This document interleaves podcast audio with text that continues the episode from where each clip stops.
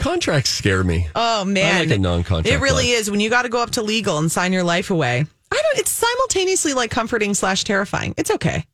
It's okay. I think Adele may may have broken a contract. She for sure broke a contract, and I bet it really cost her. This is so wild. And Adele being at Caesar's Palace might have gotten me to Vegas, and very few things in life would get me to Vegas. Well, you might have a chance again coming soon. Uh, she's on the cover of Elle magazine. I'll read this to you a little bit, just the intro to the article where she immediately addresses it, the elephant in the room. They say it was the morning of January 20th, by the way, that this all um, happened. Adele recounts saying it was the worst moment in my career by far. By far. I was so excited about those shows. It was devastating. Now, she, of course, posted a video where she was tearful and just like, guys, I can't do the show. Yeah, it's that not was ready. how we found out. Yeah. Here's how it reads. Rocka, do you have any uh, instrumental music that would supplement, but make it not Adele? It's got to be royalty free, so we don't have to cut it out of the podcast. No, but I'll, you want something what sad? Yeah, Uh, please. Okay, I'll work on it. You can swell it whenever it's the time. it. Um, Before Adele posted the video, she'd been up for more than 30 hours straight, tormenting herself over a choice she'd known for a week was the right one to make. But her team, already ravaged by absences from the Omicron surge, felt they'd accomplished more under tighter deadlines before. And there was so much on the line months of planning and rehearsals, her crew's and band's livelihoods, and untold dollars in investment. Not to mention that many thousands of ticket holders had planned travel around birthdays, anniversaries, and graduations to come to Vegas and see her. Adele was terrified of letting everyone down, but she also knew in her bones that something about the show did not feel authentic to her. She said, quote, there was just no soul in it. The stage setup wasn't right. It was very disconnected from me and my band, and it lacked intimacy. And maybe I tried too hard to give it those things in such a controlled environment. She goes on to say, here's the, here's the moment when it happened.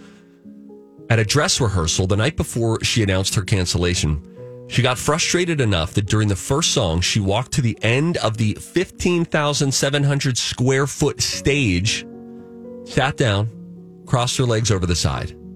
Then she pulled her mic away and started singing a cappella to the mostly empty 4,300 plus seat Colosseum. Even unplugged, she says, quote, they could hear me up at the top.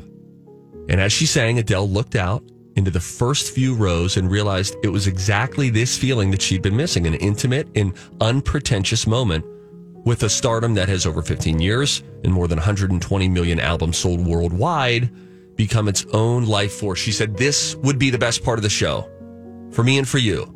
This is what I want.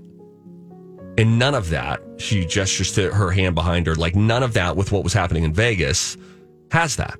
The next morning, she called off the shows. Hmm. Wow, did that song end just at the right That point? was perfection. It was Um, your your thoughts when you hear Adele talking about sort of the internal stuff that she was going through and a little bit more of the reason why we've got about 30 seconds. I just think that um, I think she could have fixed it. And I think they could have stripped it down and I think they could have made it great. I've seen Celine Dion in that space in Caesar's Palace. It's the that amphitheater is unbelievable. It's beautiful. It's made for a voice. Just a voice. And I feel sad for her, but I think she could have fixed it. Yeah, I wonder if there could have been a moment where she said, "Guys, this is part of the show where there would have been pyrotechnics and all that. I've called it all off. Yeah. I didn't call the whole thing off, but I called that part off Yeah. and I'm going to sit here. Yeah. I want to sing you guys three songs. Yeah. Kill the mic. I don't even need this. I Crowd know. goes crazy. It would have been it's- yeah. amazing. I think she Uh, could have also just, yeah, she could have understood that it could have been an evolution too. Sit there, do a few shows, then Yeah. evolve. Yeah. I don't know, Adele. Yeah, I bet you she feels back for although she looks back and says she's proud of the bravery that she had to make that decision because it was a very tough call to make. That is for sure. Uh, and it impacted a lot of folks. So anyway, she's on the cover of Elle magazine. You can go to Elle.com if you want to check out the whole article.